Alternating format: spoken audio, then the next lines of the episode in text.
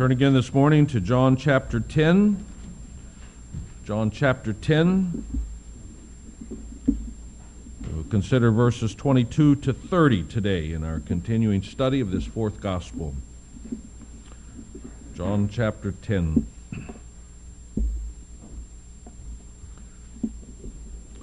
Well, are you tired of the campaigning yet? Here we are, three months or so before the elections. Conventions haven't even taken place yet. I don't know about you, but I'm already tired of hearing about it after a year and a half or two, however long it's been. And for all the seriousness of the offices to be filled in the, in the fall, the campaigning is sometimes a farce. No one really seems to say what he means. No one seems to stand for much anyway. No one's really expected to do what they promise. We all know better. That office of Messiah was commonly perceived to be as, as political and nationalistic as the presidency of the United States. When the Jews spoke of the Messiah, they were not talking about some spiritual leader, some priest, primarily. They were talking about a political king. Uh, but in our text here, we see how different Jesus is from any such leader we have ever known. Let me read the verses. Verse 22. Then came the feast of dedication at Jerusalem. It was winter, and Jesus was in the temple area walking in Solomon's colonnade. The Jews gathered around him, saying, How long will you keep us in suspense? If you are the Messiah, the Christ, tell us plainly. Jesus answered, I did tell you, but you do not believe. The miracles I do in my Father's name speak for me, but you do not believe because you are not my sheep. My sheep listen to my voice. I know them, and they follow me. I give them eternal life, and they shall never perish no one can snatch them out of my hand. My Father who has given them to me is greater than all. No one can snatch them out of my Father's hand. I and the Father are one. Two truths I'd like for you to hear this morning from this text, and the first is this that Jesus is not campaigning.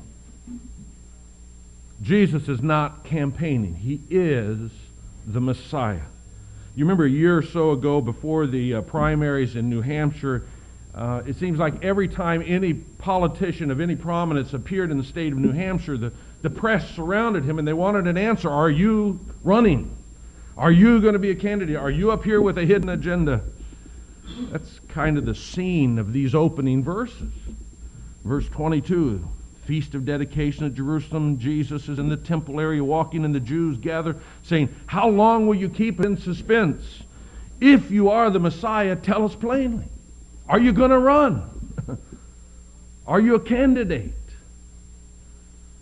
Now we Americans read this, and perhaps we don't get the full impact of it because we don't know much about Jewish history. What We don't know much about the background. So let me just fill you in a little bit on what I think makes this a really volatile and, and, and intense scene here.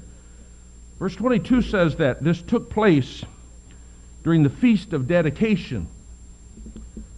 That's the same thing as the Festival Lights, or we know it by its Hebrew name, Hanukkah. This celebration revived some of the most nationalistic sentiments in Israel. This was a time of intense fervor in Jerusalem. Let me explain why. In 175 uh, BC, in the wake of the rule of the Greek Alexander the Great, a leader named Antiochus Epiphanes had come to power in Syria and had extended his power down over Israel. Now, Antiochus was committed to unifying his rule and unifying his kingdom by forcing everyone to become Greek, to, to adopt Greek customs and and, and including Greek religious customs. Pursuit, in pursuit of that, he brutalized the Jews. For example, as many as 10,000 Jews were massacred or carried off as slaves by Antiochus Epiphanes. The remaining Jews were made to eat food that they considered unclean, made to participate in games they considered indecent, especially because they were part of honoring pagan deities that they despised. As a side note, watch the Olympics opening exercise and you see vestiges of such pagan things in the games. Antiochus Epiphanes made it a capital crime to even possess any part of the Hebrew Scriptures. He made it a capital offense to circumcise your son. A mother who circumcised her baby was strangled with her baby strangled around her own neck. And finally, Antiochus stripped the temple of the Lord in Jerusalem of all of its wealth and treasures and desecrated it by building an altar to Zeus in the holy place and sacrificing swine, unclean meat, in the temple of the Lord in Jerusalem. Well, in the midst of those terrible days that are recorded in the apocryphal books of, of the Maccabees, in the midst of those terrible days, God raised up a priest named Mattathias, along with some of his sons, most notably Judas Maccabean, uh, uh, Maccabeus, who led a revolt against this pagan leader, Antiochus Epiphanes. Trusting the Lord against all odds, he took his little band of men and, and stood against the, the superior military forces of Antiochus. And, and again and again, he drove them back and defeated them. And finally, in 165 BC, there was enough peace that Judas Maccabeus was able to cleanse and restore the temple worship in Jerusalem. And when that happened, when the temple was restored and the worship was reinstituted, it was on the 25th day of the month of Kislev, which roughly corresponds to our December. And there was a great celebration that lasted for eight days, and it was then declared that this would be an annual festival of lights, Hanukkah, where they would remember how the temple was rededicated, how God had delivered them from this tyrant, Antiochus Epiphanes. That's where Jesus is in verse 22. It's that celebration. It's the feast of dedication. Jesus is in the temple with all of the tremendous nationalistic pride of these days, with all of the expectations for a Messiah who's going to come and finish the job of what Judas Maccabeus had begun and drive the pagan Romans out of the streets and, and return to Israel its independence and, and to return to Israel some of the glories of the kingdom like it had known in the days of David and Solomon. In that context, with all of that baggage, Jesus is in the temple, and the Jews surround him, some hostile, probably some just curious. They surround him and they say, Are you the one? Are you the Messiah? Dr. Merrill Tenney explains the verb translated gathered around him means encircled implies that the Jews wanted to compel Jesus to make a categorical statement concerning his identity. Their demand, How long will you keep us in suspense? If you are the Christ, tell us plainly, reveals their impatience. If he is the Messiah, they want him to fulfill his calling by achieving independence for the nation. If he is not the Messiah, they'll look elsewhere. The crowd was demanding a declaration that would either dispel an illusion or enlist their allegiance, one or the other. What an opportunity. Imagine, here is Jesus in this great celebration, standing right in the restored temple, with the people surrounding him wanting to know this is the perfect occasion. He can declare his intentions now and, and immediately have a rallying uh, uh, a group, a mass of people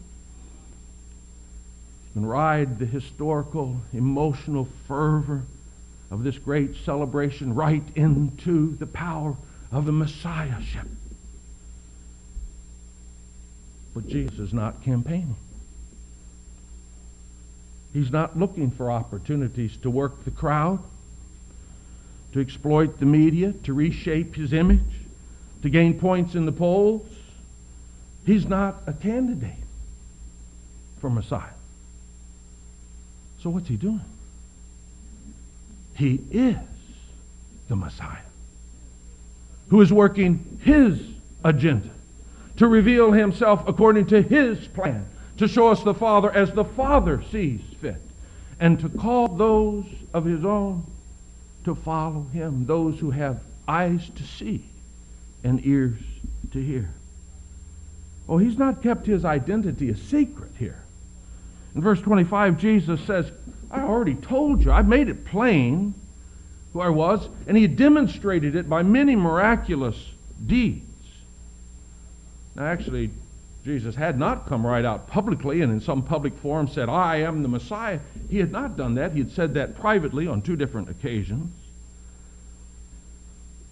But for those listening, for those with ears to hear, for those who were paying attention, there could be no question. The one who says, I am the bread of life, if your soul is hungry, come to me.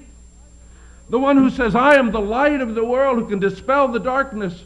The one who says, I am the door, the only door by which you can be saved. The one who says, I am the good shepherd who's come to save the sheep. The one who says, before Abraham was, I am the I am. Who could that be? There could be no question. And for anyone watching, there could be no question for his identity, for it must be the Lord's anointed one who can turn water into wine. In a wedding feast at Cana, who can heal the nobleman's son by speaking a word at a distance, who can heal a crippled man who laid helplessly for 38 years and no one could help him, who can feed 5,000 men and their families with a little boy's lunch.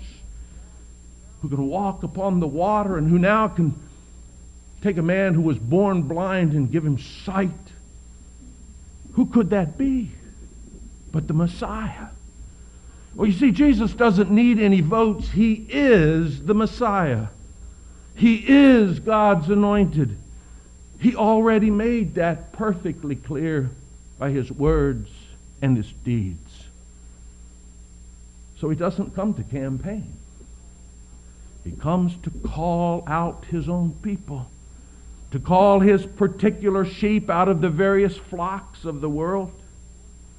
When they hear his voice, they follow. They say, This is the Lord.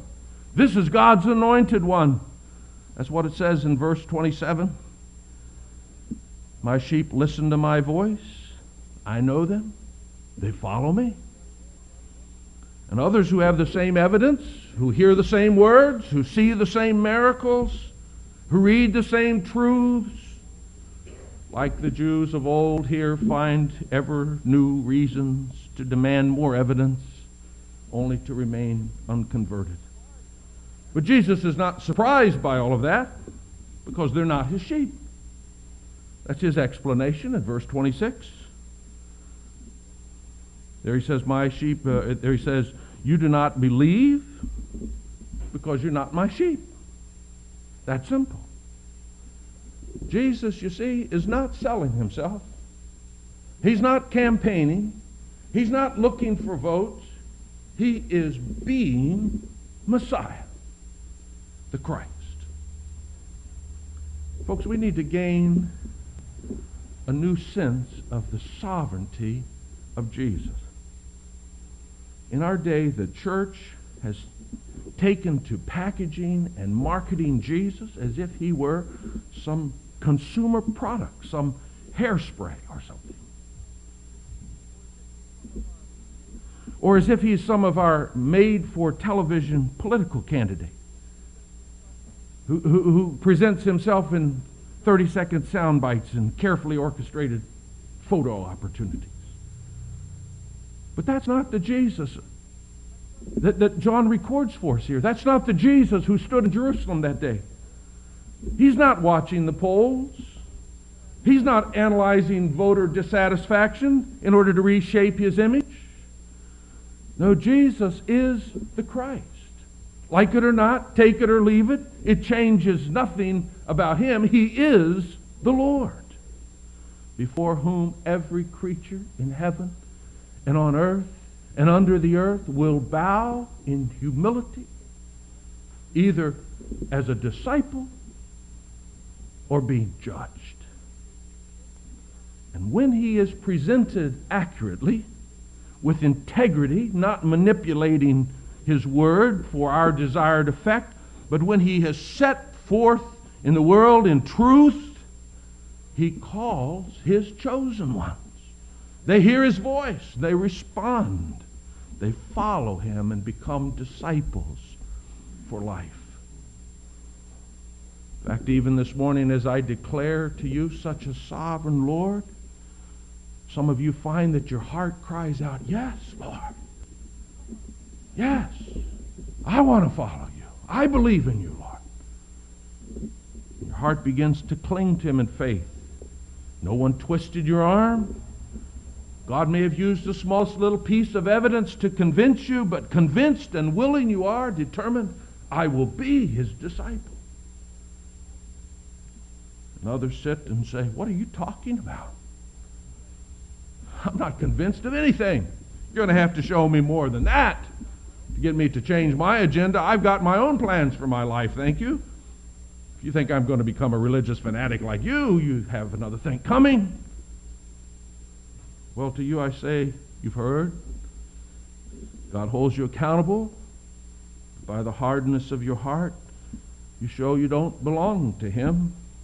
No matter what your heritage might be, no matter how impressive your standing in the community, you're no different than these leaders who knew it all, who heard it all, who saw it all, who had the great heritage, but didn't hear the voice of the Messiah. They didn't recognize him. They did not, they would not follow. They are blind.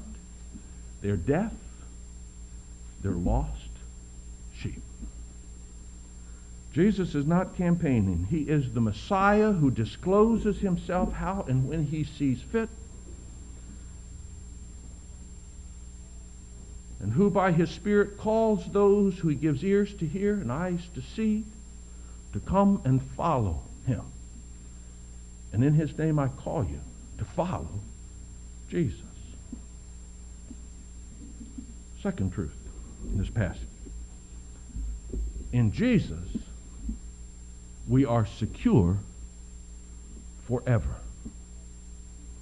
In Jesus, we are secure forever since we brought up the whole business of election campaigning, did you ever step back and think what it is that politicians try to sell us? What it is that they promise us to get elected? I think that it can almost always be summed up in the one word security. That's what people want, and so that's what politicians promise. We're going to make employment uh, high and a strong economy and get people to work. In other words, we're going to make your job secure. Uh, we're, going to have a, a, a strong economy and we're going to lower the taxes and that's going to compound our investments and it's going to keep our paychecks in our own pockets. In other words, we're going to give you financial security. Or, or we're going to look after law and order and we're going to build more prisons and we're going to put criminals away. In other words, we're going to guarantee you personal security. Of course, we need just the right amount of social programs, some safety for the poor, and please don't touch my social security because that is, after all, my social security. but alas, even the best of governments and even the most well meaning of politicians cannot do any of those. There is no guarantee of security in this fallen world. No one can guarantee that the economy won't collapse, that tragedy won't happen, that you won't be the victim of crime, that you won't lose your job. There is no such guarantee. Oh, but Jesus though he's not campaigning, though he is not a political candidate, promises a kind of security that no politician would even dare to touch. Jesus secures his people forever. That's what he says. Verse 27. My sheep listen to my voice. I know them. They follow me. I give them eternal life and they shall never perish. No one can snatch them out of my hands. My Father who has given them to me is greater than all. No one can snatch them out of my Father's hands. I and the Father are one. Jesus mentions uh, uh, four or five different ways here in which he guarantees security, eternal security to his sheep, his people. Let me just go through them a little bit. First of all, not the first one he mentions, but logically first, we're secure in Christ because we are given to him by his Father. That's what he says in verse 29. My Father who has given them, that is, his sheep, given them to me, is greater than all. The issue is how, here how did anyone come to belong to Jesus in the first place? What is the absolute first cause of my relationship to Jesus? That will tell me something about how secure it is. If one day I felt a need in my life and somebody said, well, maybe Jesus could help you, and so I said, well, I might as well just try Jesus, maybe that could help. Now, if that's as far as it goes, well, what if I don't feel the need, or what if it doesn't work out, or what if my friend told me wrong? Not very secure. Or if I came to Jesus just because my parents were Christians, well, what if my parents became Buddhists? Then am I no longer secure in that relationship? Or what if when I grew up I found out my parents were wrong about a lot of things and I abandoned their faith? But Jesus says, no. Those who belong to him do so because before the beginning of time God gave them to him. Well, I don't understand all of that. But I find comfort there. For God does not change. Everything that he has ordained will come to pass. It's not up for grabs. Our security rests in the relationship between the Father and the Son, what the Father has given the Son. In other words, if we are in Jesus, we are secure forever. Second guarantee that we see here. We're guaranteed eternal security because Jesus knows his own, he says in verse 27. My sheep hear my voice. I know them. They follow me. And you may say, well, Jesus knows everything. Well, that's true. That's exactly the point. Obviously, this doesn't just mean that Jesus knows people in advance because he knows everyone in advance, and not everyone are his sheep, not everyone is saved. We know that. No, he's talking about uh, knowing his own special relationship whereby he sets his affection on them, knows them, recognizes them as his own. Before time, when God gave us to him, he recognized uh, us. He knows us. He set his love upon us as his very own. You may say, well, I know God just looked down through history and he saw what I was going to do, and that's how he knew. Well, that doesn't really help you out of the dilemma of this being bigger than you can understand because if Jesus knew who was going to believe, was there any chance it was going to be any different when the time came? Once he knows that it's fixed. You see, we can't escape it. The simple but unfathomable truth is that before the beginning of time, God gave some to his Son. The Son loved them way back then, recognizing, knowing them as his own. And those so foreordained, so foreknown, he now calls to himself, and they listen and they follow. That means that if we're in Jesus, if we are known by him, we are secure forever. This truth is a great comfort to me in regard to my father. You know that I saw my father a couple of weeks ago. I had some wonderful days when my father knew his wife and knew his kids. We were able to communicate through the fog a little bit, and we also had some other terrible days where he didn't have a clue who we were, probably didn't know who he was.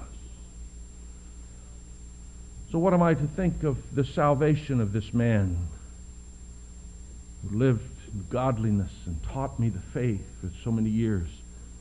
Is his soul secure when he can remember who Jesus is? and cling in faith to Him.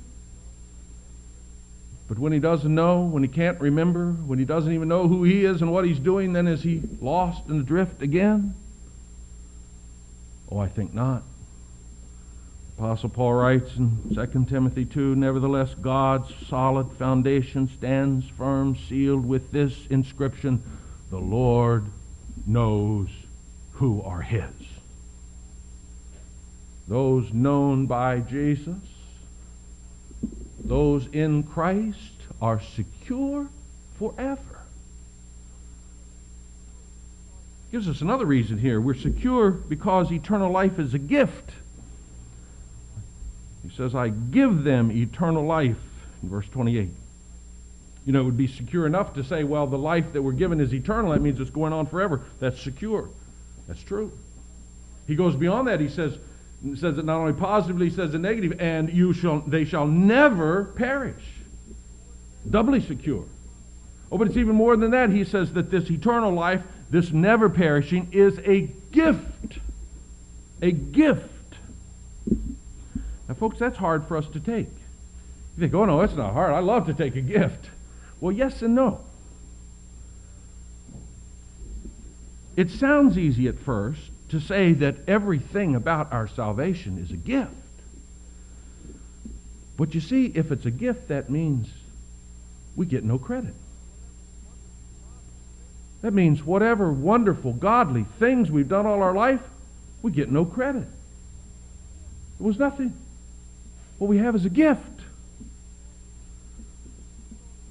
In fact, not only is boasting inappropriate, but it would be robbing God because He's the one that deserves the credit if it's all a gift. And if it's a gift, well, then the wretched person who we may disdain, yet if God gives him eternal life, he stands as tall as we do. So we think that wretched man deserves judgment. And we do too. Because it's a gift. And if it's a gift, if we live only because God loved us in Christ and gave us eternal life which we didn't deserve, then we would have to admit that everything that we have, everything that we are, everything rightfully belongs to Him. If we were nothing apart from His gift, then everything that we have, He redeemed for Himself. Oh, but we love to hold on to our lives and our money and our time and our stuff and our status and our pride and our boasting. And, oh, make no mistake, our flesh will constantly try to strip away a little bit of the gift nature of our salvation and insert just a touch of my own merit there. Well, he gave a gift, but because I really deserved it. but the minute we do, the minute we do that, our salvation begins to rest on us and it's totally insecure. But Jesus says, no, they're secure because I gave them eternal life. This eternal life, this life with God, is 100% completely without any exception, absolutely every ounce of it, an undeserved gift. And that means it is 100% secure in the giver. Safe in Jesus, for he has given us eternal life. All who in Jesus, who are in Jesus, are secure forever. Well, one more thing Jesus says about this security that no one can snatch us from his hand. You see, the security that we have in Christ is not just something that we deduce by human logic, but God comes right out and says it. Jesus says it twice, in fact. Verse 28 I give them eternal life, they shall never perish. No one can snatch them out of my hand. My Father who has given them to me is greater than all. No one can snatch them out of my Father's hand. I and the Father are one. Oh, folks, the threat is great enough. The threat that we should be snatched out of the hand of God. Satan would love to snatch even one soul out of Christ's hand. Can you imagine the case he would have? He could accuse God of being unfaithful to his promises. He could accuse God of being inattentive to his children. He could accuse Christ of being unable to keep those he has called. Satan would love to snatch someone out of God's hand. And the world is a constant threat to our souls. It's like a mighty swollen river that's trying to sweep us away, and we may hold on for a minute or a few minutes or an hour, but for a day, for a week, for a month, for years, can we hold on against the constant onslaught of peer pressure? It's hard to stand against the pressures of the world. It's hard when you're a teenager. It's hard in midlife. It's hard in retirement years. Your health goes and you face struggles. The world is dragging us away, trying desperately to snatch us from his hand. And our own flesh is a threat. For though we may have walked with the Lord for years, temptation can arise out of nowhere and finds a kindred spirit, not out there, in here. All we saw were the enemies of our soul Satan and the world and the peer pressure and our own sinful inclinations, we would despair. But Jesus says, no, in spite of all of the, the, the, the, enemies, in spite of all of the strength, they're not strong enough. He who came into the world to save hopeless sinners, who took on death and hell and defeated them, who rose in power from the dead to set over every authority and every title and every power in heaven and earth, who rules at the Father's right hand, he says, I can hold on to my own. Not only that, but he has acted at every point in unity with his Father. He is in perfect harmony with his Father. He is of the same substance as the Father. And so the Father holds us just like the Son does. So who could possibly snatch us away? In Romans 8, we read, If God is for us, who can be against us? Or more specifically, who shall separate us from the love of Christ? Shall trouble, or hardship, or persecution, or famine, or nakedness, or danger, or sword? No. In all these things we are more than conquerors through him who loved us. For I am convinced that neither death, nor life, neither angels nor demons, neither the present nor the future, nor any powers, nor height, nor depth, nor anything else in all creation will be able to separate us from the love of God which is in Christ Jesus our Lord. In Jesus, we are secure forever. This great English Bishop J.C. Ryle wrote a hundred years ago Christ declares that his people will never perish. Weak as they are, they will all be saved. Not one of them shall be lost and cast away. Not one of them shall miss heaven. If they err, they shall be brought back. If they fall, they shall be raised. The enemies of their soul may be strong and mighty, but their Savior is mightier, and none shall pluck them from the Savior's hand. Or as Lina Sandell Berg put it in song, more secure is no one ever than the loved ones of the Savior. In Jesus, we are secure forever. And for whom are these rich treasures? For whom is this awesome, eternally secure life with God? Who will know such blessedness? Who has a right to have such confidence? Those who were born into the faith? These Jews were born into the faith. Those who regularly worship in the public worship? They stood in the temple as Jesus said, You're not my sheep. Those who know a lot about theology, a lot about the faith, some of these were teachers of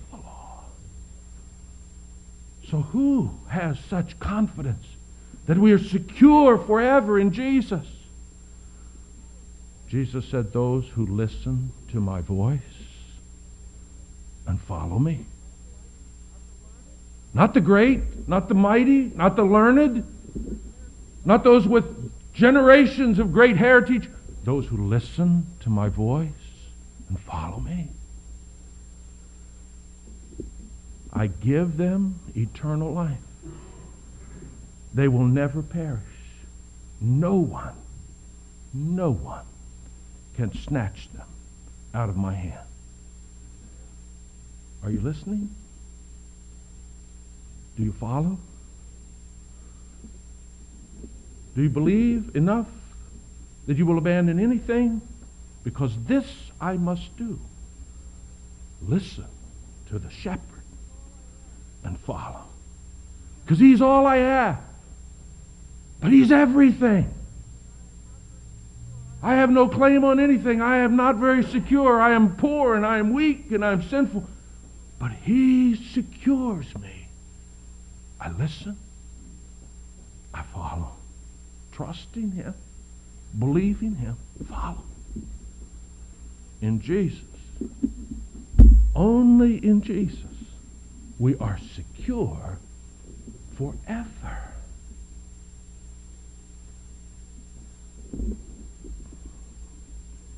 Before November, we'll get our fill of campaigning with all its posturing and promises, but that's all right. That's the way we choose leaders. Oh, but this morning, I point you beyond all that relative pettiness sovereign Messiah, Jesus. He's not campaigning for votes. He is already God's anointed one, doing the Father's will, calling his own. But while he does not campaign, he offers more than any candidate will ever offer, more than any government could ever secure. In Jesus, we are eternally secure, safe in the everlasting arms of God Himself. Safe in Jesus forever.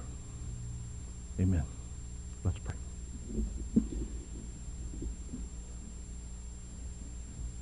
Thank you, Lord, that you've not chosen the mighty and the rich and the famous.